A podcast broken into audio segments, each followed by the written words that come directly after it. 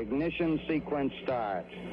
Six, five, four, three, two, one, zero.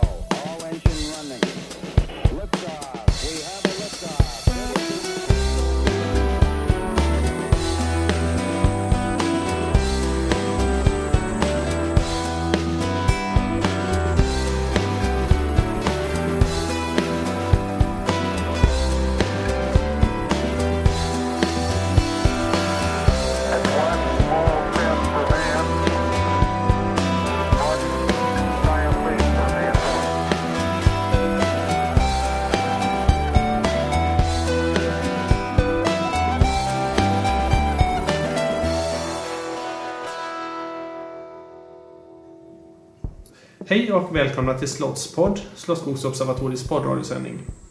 Vi har för avsikt att sända astronomiska nyheter en gång per månad framöver. I studion idag har vi Gunnar Sporrong, som är jag, och Emanuel Blume. Jajamensan. Ja.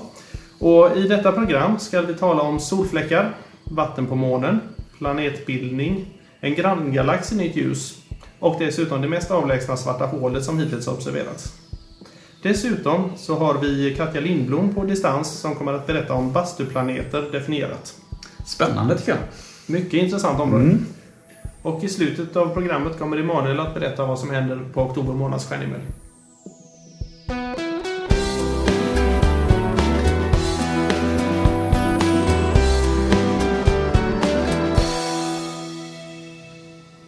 Idag har jag med mig nyheter om solens fläckar. Försvinner solens fläckar? är en fråga som många forskare ställer sig idag.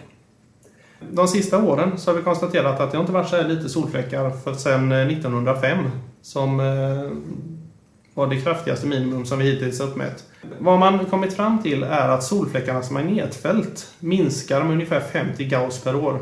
Ja, det säger väl kanske inte mycket med 50 Gauss, men eh, som en jämförelse kan vi säga det att för att solfläckar ska bildas så räknar man att det behövs ungefär 1500 Gauss. Som är en mätning då på magnetfältet i solfläckarna. Så solfläckarna är ju egentligen en eh, störning i magnetfältet på solen som gör att gas fastnar kring de här magnetfälten. Vilket gör att den blir stillastående och den stör ut eh, den naturliga eh, cirkulationen som sker i solytan. Vilket gör att vissa av de här områdena blir lite svalare. Och för att det här fenomenet ska uppträda så behöver det vara minst 1500 Gauss då.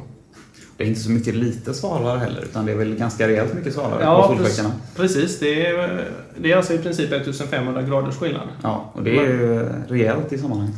Precis. Och vad man kan konstatera då, bara för en jämförelse kanske vi ska säga det att solytan är ungefär 6000 grader varm. Och de här solfläckarna är någonstans mellan 4000 och 4500 grader. Vad man konstaterat då i alla fall, man har de sista 17 åren som vi har hållit på och uppmätt eh, hur starkt magnetfältet är på solytan. Det här kan man göra genom att observera järn i gasform som finns i eh, solens atmosfär. Och eh, är magnetfältet kraftigt så kommer de här linjerna som järn skickar ut ljus i. Järnet skickar ut särskilda våglängder, särskilda färger. Och de här färgerna kommer att, den här linjen som järn skickar ut kommer att dela på sig. Ju mer magnetfält vi har, desto mer delar det på sig. Och det roliga som man hittat på nu är att man har eh, observerat järn i infrarött ljus. Ja, hittills har man eh, framförallt observerat i synligt ljus. Men genom att observera i infrarött ljus så är eh, våglängderna i infrarött ljus mycket mer känsliga för magnetfältstörningar än vad det synliga ljuset är. Så nu har man mycket exaktare sätt att mäta magnetfältet på solytan. Och särskilt i de här eh, solfläckarna då. De som har observerat det här det sista året är eh, en forskare som heter Bill Livingston som jobbar på National Solar Observatory i USA. Och eh, vad han konstaterat är då att en snittminskning på ungefär 50 Gauss per år. Däremot så ska man ta det med en nypa salt för de här observationerna har framförallt gjorts eh, under en period, eller de har särskilt fokuserat på den här perioden som varit sen ungefär 2000 när magnetfältet har minskat, kanske mycket beroende på den naturliga cykeln. Så att eh, det säger kanske inte jättemycket om framtiden men eh, nu hittills har det gått ganska linjärt neråt. Men det hela är faktiskt väldigt intressant och kommer troligtvis ge upphov till eh, en hel del nya kunskaper framöver. Okej. Vi eh, stannar i solsystemet och går över till nästa nyhet. Jag ska prata om eh, vatten på månen, om huruvida det finns och hur man kan ta reda på om det finns eller inte. Det finns ett projekt som NASA står för som heter L-Cross med reservation för uttalare eventuellt. Det står för Lunar Crater Observation and Sensing Satellite. Och eh, målet är då att avgöra om det finns vatten på månens yta eller under månens yta eller inte. Det här tänker man göra genom att ha en sond som går i omloppsbana kring månen. Den är faktiskt redan där. Mm. Det man ska göra är att man ska skicka ner en raket från den här sonden som ska träffa månens yta i en eh, väldigt rejäl hastighet. Orsaka en explosion som kastar upp eh, mängder av eh, stoff från månens yta som då ska kunna observeras av instrument med spektrometri och sånt för att kunna avgöra om det finns mineraler, hydrerade mineraler och den typen av grejer som då skulle kunna tyda på att det finns vatten i det här ytlagret på månen. Det som är aktuellt just nu är att man har eh, valt en nedslagsplats som den här raketen ska slå ner på. Och det är alltså en krater nära månens sydpol. Där forskare på NASA har kommit överens om att där är det nog störst sannolikhet att det finns vatten. Så den 9 oktober så kommer nedslaget att äga rum. Och vi har otur i Sverige för att det innebär att det är på dagen i vårt fall, så vi kommer inte kunna se det. Det var synd. Det är jättesynd, för att eh, ifrån Slottsskogsobservatoriet, där vi sänder ifrån, så hade vi kunnat se det i alla fall. Mm. Det, här, det kommer att bli en ljusglimt som kommer att vara i ungefär 90 sekunder enligt NASA. Då. Det är rätt häftigt. I sambandet måste jag nämna det att det finns faktiskt forskare idag som eh, amatörforskare som filmar månen på den mörka sidan för att just kunna se små nedslag. Som man kan observera med en enkel videokamera, relativt enkel får jag väl säga, videokamera kopplat till teleskopet. Där man filmar den mörka sidan och varje gång det ramlar ner något så får man en ljusblixt. Just det, det är eh, meteoriter och, och sånt i det här fallet. Då, liksom. Precis. Det, är- det, här är, det, är Den- inte, det är inte raketer som brukar slå ner på månen. Nej, oftast inte som tur är, men eh, i det här fallet är det en konstru- en konstruerad meteorit kan man väl säga då. Just det, precis. Spännande, spännande. Ja, Ja, vi fortsätter vidare i eh, solsystemet. Lite längre ut och ganska mycket längre tillbaka i tiden. Det är ju så hela tiden att vi har funderat på hur är solsystemet uppbyggt och varför ser det ut som det gör. Vi har ju observerat i storleksordningen nu är det 350 nya solsystem i, eh, utanför vårt eget. det blir fler och fler hela tiden som man upptäcker. Precis. Men det ligger där någonstans, runt 350. Ja, så eh, och var- varenda gång man upptäcker ett nytt så är det nästan alltid så att vi upptäcker solsystem som inte är lika vårat. Så vi vill veta varför ser vårat ut som det gör. Och nu har man genom datorsimuleringar, många av de här processerna tar ju så himla lång tid så att det går ju inte att observera det i realtid. Utan man försöker göra en datorsimulering som är... Eh, man gör en datorsimulering för att testa hur det kan gå till i verkligheten. Och så jämför man sen med slutresultatet med verkligheten och ser hur, eh, hur det blir om det finns någon eh, möjlighet att jämföra. Vad man kommit fram till är att i solsystemet när solen bildades så sannolikt bildades det en kompakt boll i mitten av eh, mest gas och en del stoft och sånt här som bildade solen. Och eh, när solen bildades så samtidigt så bildades det ju klumpar runt omkring. Hur, var det var som gjorde att de här klumparna bildades, de blivande planeterna eller protoplaneterna som man talar om, det är ju det som hela tiden debatteras. För problemet är att de här stoftkornen är från början väldigt, väldigt små. Klumpade ihop sig naturligt sett på grund av kollisioner och så här till från några centimeter upp till några meter i storlek. Men medan de håller sig i den här storleken så bromsas de ju hela tiden av gasen som ligger runt om i det blivande solsystemet. Vilket gör det att i teorin, i alla fall alla hittillsvarande modeller har ju visat att de borde ju ramla ner. Eftersom de bromsas hela tiden så borde de falla in i solen. Mm. Ramla in egentligen då alltså. Ramla in Neråt precis. inåt. Neråt inåt i det här fallet. Vilket gör det att eh, det håller ju inte. Då, då kan det inte vara några partiklar kvar som kan bilda planeterna. Vilket är ett stort problem. Men ett team från Max Planck-institutet i Heidelberg i Tyskland, som är ledda av Jeffrey Cussy från NASA, har eh, konstaterat genom en eh, beräkning de gjort i sina datorer här nu att eh, det kan vara så att turbulens i molnet ger upphov till obalans, vilket gör det att på vissa ställen har det samlats mer stoft än på andra ställen. Och är det bara så att det bildas tillräckligt mycket stoft på vissa begränsade volymer då, så kommer det med tiden bli obalanser där i som gör att de faller in under sin egen gravitation och inte påverkas så mycket av eh, motståndet i eh, gasen omkring. De får ju, eh, i och med att de klumpar ihop sig, så blir det ju större klumpar som väger mer och ytan i förhållande till volymen blir mindre. Vilket gör att de kommer bromsas mindre av eh, den omkringliggande gasen. Och det är det här som hela tiden har behövts för att man ska kunna uppnå det, det tillstånd som vi har idag med stora planeter och i princip inget litet stoft alls. Man kan säga att de här svärmarna som kollapsar borde i slutändan då kunna ge upphov till eh, planeter, stor, eller inte planeter kanske, men asteroider i storleksordningen 10 till 100 km storlek. Vilket är eh, relativt jämförbart med det vi har idag. Samtidigt ska vi säga att en ny studie... Enligt den här eh, simuleringen då som man har gjort. Ja, en- enligt simuleringen så Just ska det stämma bra överens med det som vi faktiskt kan observera, vilket är avgörande för att simuleringen ska kunna vara rätt. Ja, precis. Men det vet vi inte. Det, det, vi kan ju liksom egentligen aldrig kontrollera om det är så, utan vi får räkna med att de här simuleringarna stämmer tillräckligt bra överens med verkligheten så att vi tror att vi har en förklaring då. Det enda vi kan göra är att titta på solsystem i olika faser. Vi kan aldrig följa ett solsystem från att det bildas till att det är färdigutvecklat, utan det tar ju Precis. alldeles för lång tid. Precis. Men så är det så att nu har vi en ny studie också som är baserad på dagens fördelning i asteroidbältet. Som är gjord av Alessandro Morbidelli från Côte d'Azur-observatoriet i Nice i Frankrike. Med reservation för uttal. Deras studie visar faktiskt att en blandning av eh, 100 till 1000 km stora asteroider är det som behövs för att bilda de planeter vi har idag. Men eh, det å andra sidan ger upphov till andra problem. Scott Kenyon från Harvard Smithsonian Center for Astrophysics i eh, Massachusetts i USA.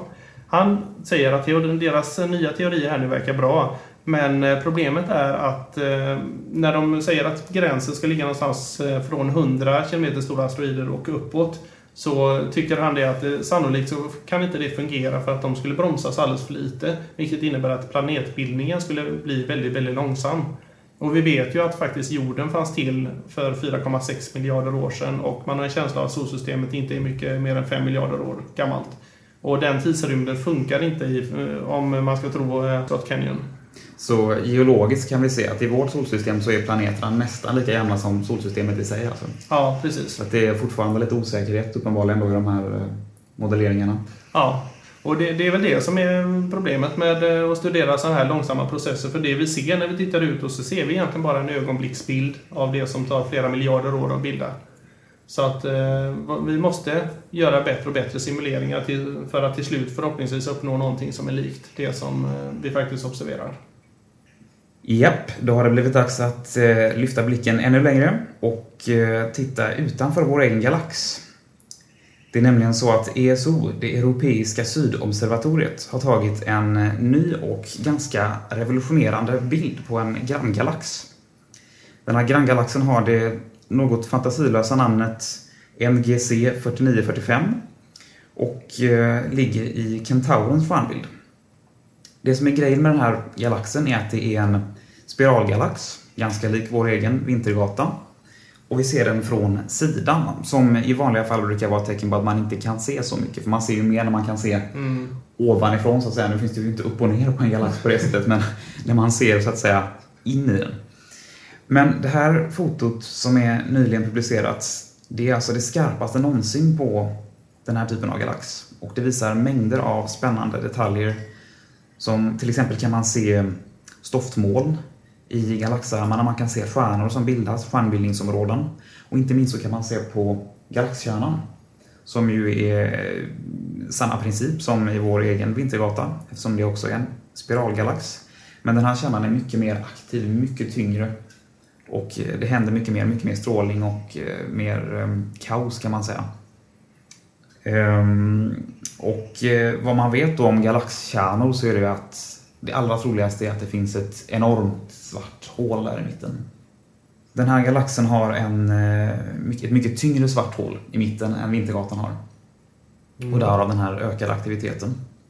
En annan spännande grej med det här fotot är att eh, man för första gången på den här typen av foto kan se spiralstrukturen i armarna trots att fotot är taget från sidan. Det är spännande. Det är väldigt spännande för man har egentligen aldrig kunnat observera hur, hur de här armarna ser ut i, i det perspektivet. Från kanten. Precis, så att det är, det är revolutionärt på flera olika sätt här.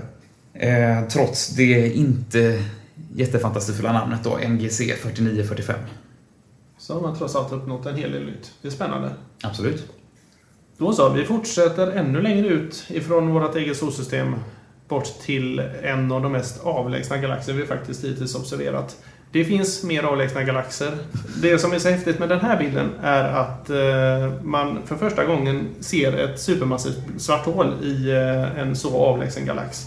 Och galaxen vi talar om är upptäckt av en grupp astronomer på University of Hawaii som har studerat eh, en galax som är ungefär lika stor som Vintergatan. Fast på 12,8 miljarder ljusårshåll. 12,8 miljarder ljusår. Det är häftigt. Tänk, Det är när man tänker på att eh, universum beräknas vara ungefär 13,8 eller vad är det? 13,7. 13,7. faktiskt. Ja, plus Så- minus 0,2 ungefär. Så att det är Så ja, det- man- långt bak alltså.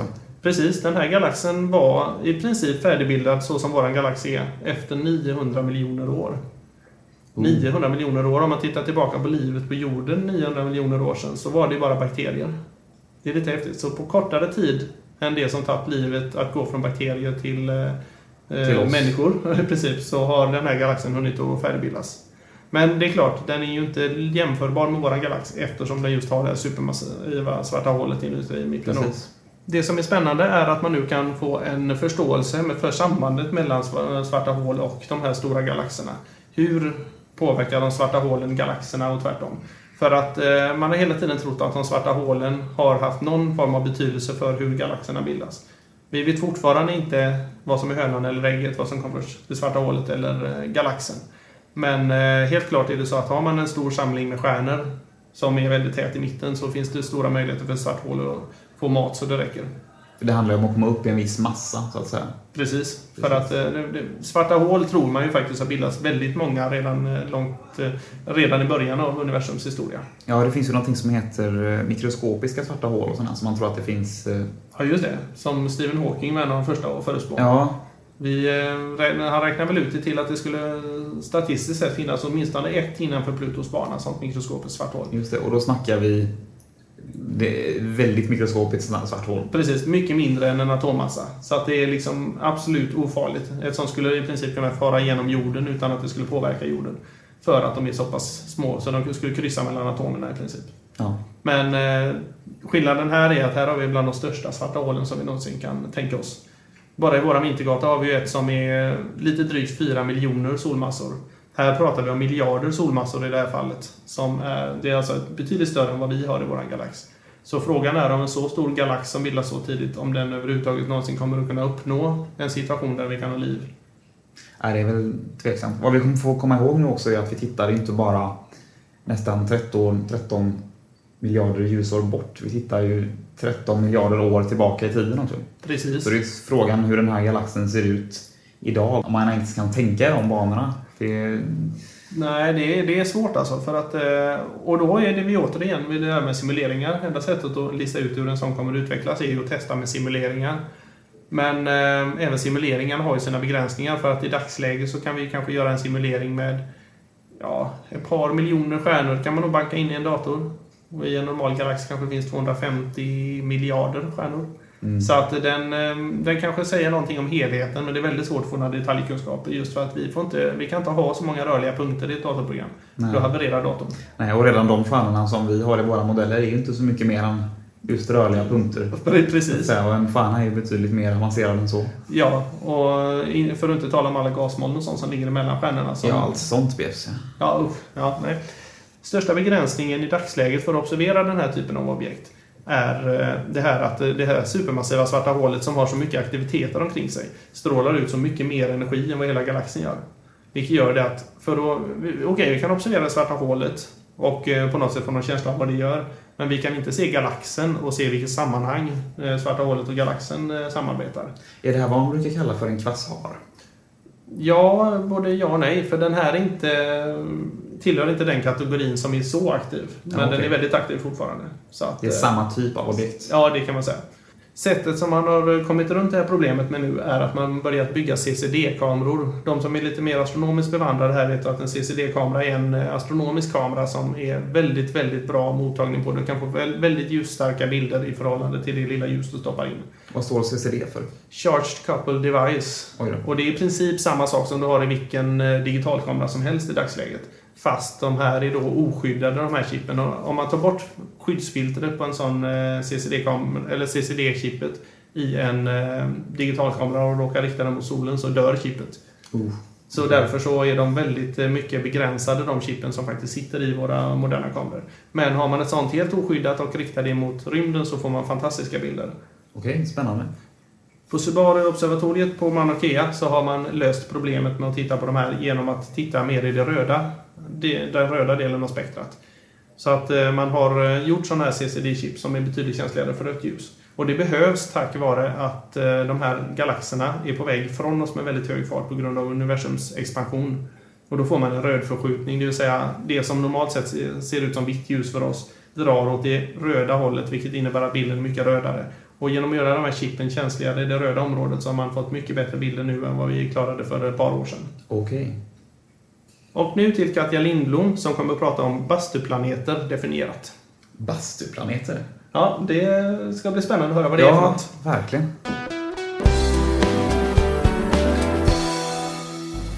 Hittills har några hundratal exoplaneter upptäckts. Övervägande delen av dessa är dock gasjättar som vår Jupiter och ofta större. Att exoplaneter av sten påträffas hör till ovanligheterna, men nog finns det. Då Corot 7b upptäcktes i februari i år var man inte säker på huruvida det rörde sig om en så kallad havsvärld, det vill säga en planet som är delvis täckt av is men som gradvis tinar upp då den med tiden dras närmare sin stjärna, eller om den i själva verket var en klippvärld. Snart nog blev den dock populär som bastuplaneten på grund av att den ligger väldigt nära sin solliknande stjärna Corot 7, vilken befinner sig på cirka 500 ljusår från jorden i stjärnbilden Enhörningen. Vad man då kunde avgöra var att planeten i likhet med till exempel jorden är en stenplanet. Nu har man emellertid fastställt att denna minsta tillika snabbast roterande kända exoplaneten Corot 7b som rör sig kring sin stjärna med över 750 000 km i timmen har en massa som är fem gånger jordens. Denna uppgift i kombination med planetens kända radie, vilken är mindre än hälften av vår blå planets, gör att vi kan dra slutsatsen att dess densitet är likvärdig jordens, vilket i sin tur bekräftar en solid klippvärld. Omfattande data avslöjar även att ytterligare en så kallad superjord existerar i detta främmande solsystem. Corot 7c är mycket lik sin systerplanet och tar 3 dagar och 17 timmar på sig att rotera kring sin sol. Inte heller denna planet är lämpad för liv så som vi känner det, men nog är det fascinerande att hela två planeter av denna typ har upptäckts i ett och samma solsystem. Det här var Katja Lindblom för Slottspodd.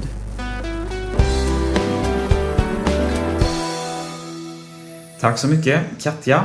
Nu vet jag lite mer om vad en bastuplanet är för någonting. Mycket spännande där. Ja, man lär sig otroligt mycket på det här. Även, eh, även jag känner jag. Eller även jag, det lät jättedumt. Ja, även vi som sitter här lär oss mycket på det här programmet. Och nu över till Emanuel med eh, oktober månads stjärnhimmel.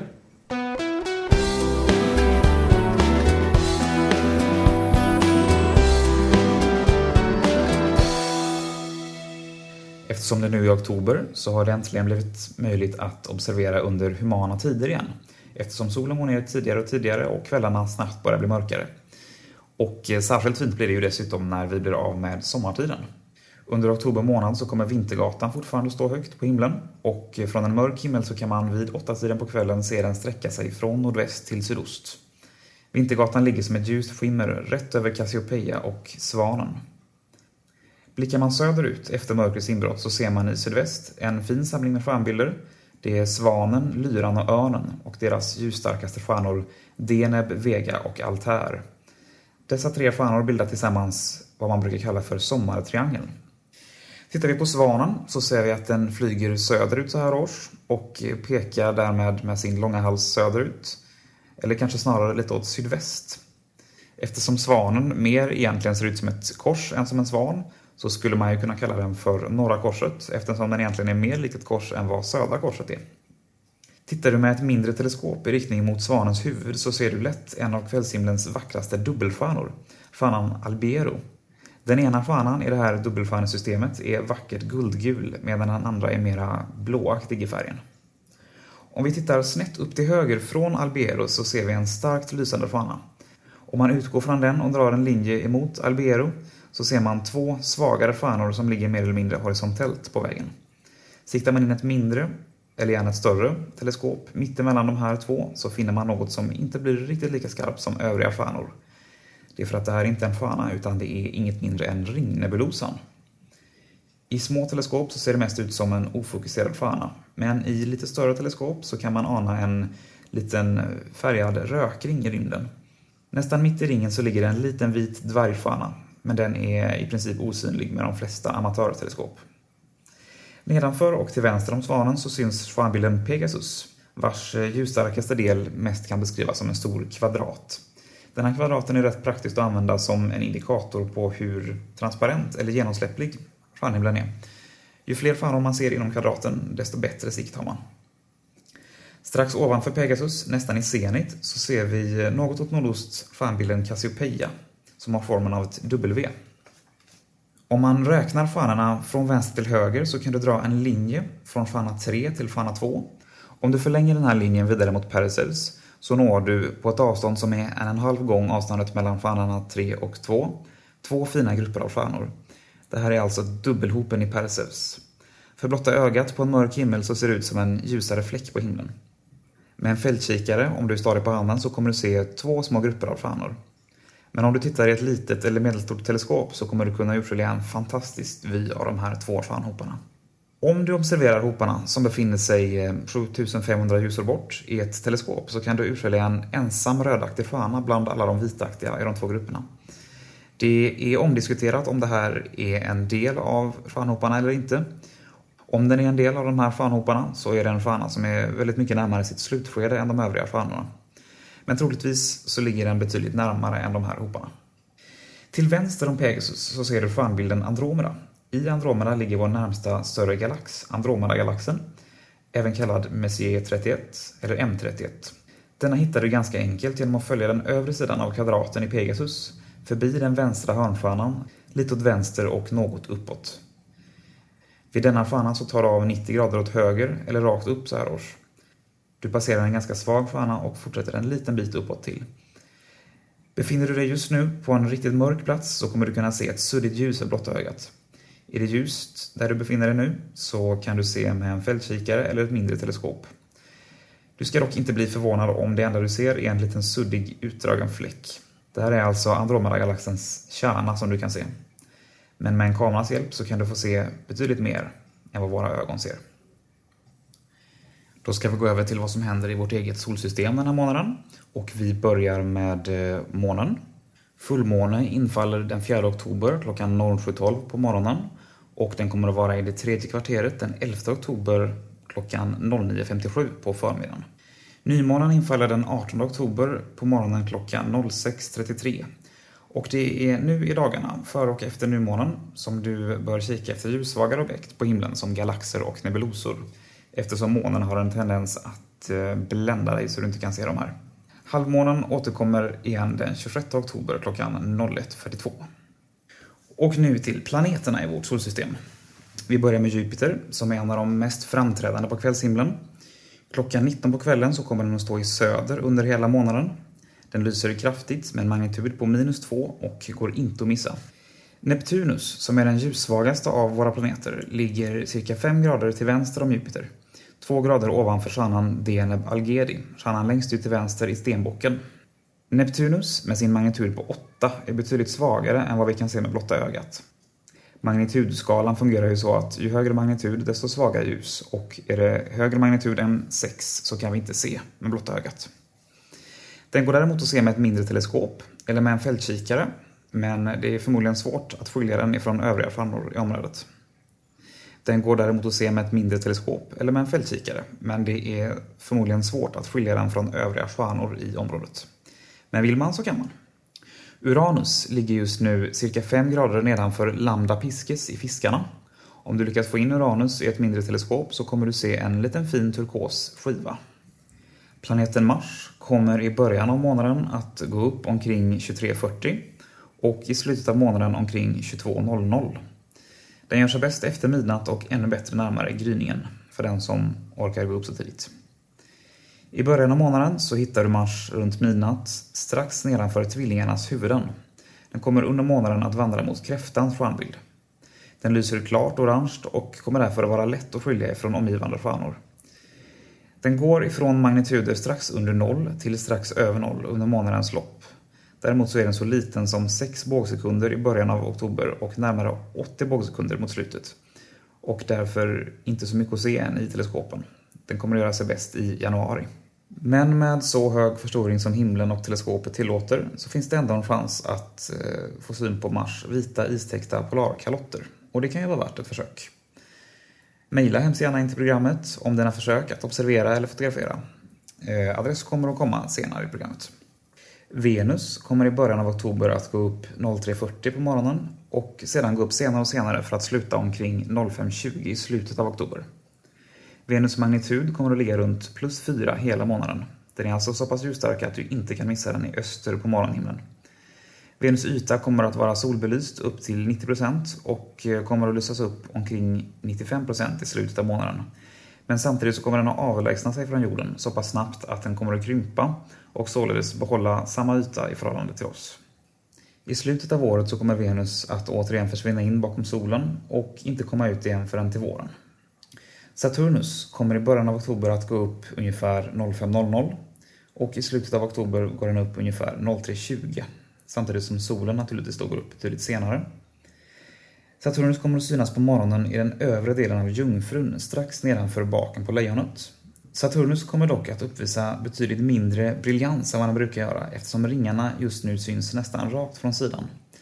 Trots det så kan det vara värt att titta på den. Redan i ett mindre teleskop så kan du urskilja ringarna som ett svagt streck över ytan. Med lite bättre förstoring så kommer du också kunna urskilja ringarnas skugga över Saturnusytan om vädret och seeingen är bra. Merkurius kommer att gå att se före gryningen i början till mitten av oktober. Den ligger nära horisonten, så fri sikt åt sydost är ett måste. Den är ganska svag och en fältkikare kan komma väl till pass. Så några fototips. Morgonen den 8 oktober så kommer planeterna Merkurius och Saturnus att passera varandra närmare än en halv grad. Du kommer att finna dem nära varandra i synfältet både på en fältkikare och i ett teleskop med låg förstoring. Missa inte den här chansen att fota detta omaka par tillsammans. Samma sak gäller Venus och Saturnus morgonen den 13 oktober. Och morgonen den 16 oktober, två dagar innan nymåne, så kommer du kunna sikta månen, Saturnus och Venus inom 5 grader ifrån varandra. Avslutningsvis så kommer vi också att kunna se meteorskuren Orioniderna under oktober månad. Det är ingen av de häftigare skurarna under året, men den är rätt intressant eftersom man tror att skuren härrör ifrån Halleys komet. Halleys komet var här senast i slutet av 1985 och början av 1986. Den syntes inte jättebra ifrån norra halvklotet, men bjöd på desto mer från när den passerat solen och färdades över den södra stjärnhimlen. Det är väl värt att kika efter meteorer ungefär en vecka runt den 21 oktober. Som du kanske kan gissa med namnet Orioniderna så har den sin radiant i stjärnbilden Orion. Med detta menas att de kan synas över hela himlen efter att Orion gått upp, men alla meteorer ser ut som att de kommer ifrån stjärnbilden Orion. Eller snarare någonstans ovanför vänstra axeln på stjärnbilden Orion. Vid meteorskurens maximum, som kommer att infalla runt den 21 oktober, så kommer den att komma upp i ungefär 20 meteorer per timme. Stoftpartiklarna kommer in i vår atmosfär med omkring 41 km per sekund och lämnar ofta fina spår efter sig på himlen. Så ta fram en solstol och sätt dig ute tidigt på morgonen med fötterna åt öster. Och försök att inte bry dig om grannarnas undrande blickar.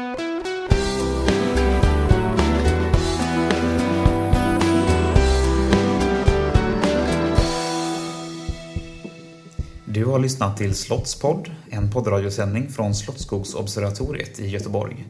Vi tar hemskt gärna emot lyssnarfrågor om allt som har med astronomi att göra, så skriv dina frågor till g.sporrong, S-P-O-R-R-O-N-G, gmail.com. Observatoriet kommer att ha öppna visningar för allmänheten den 5, 7, 12 och 14 oktober mellan halv nio och 10 den 19 och 21 oktober mellan 8 och 9 och den 26 och 28 oktober mellan 7 och 8.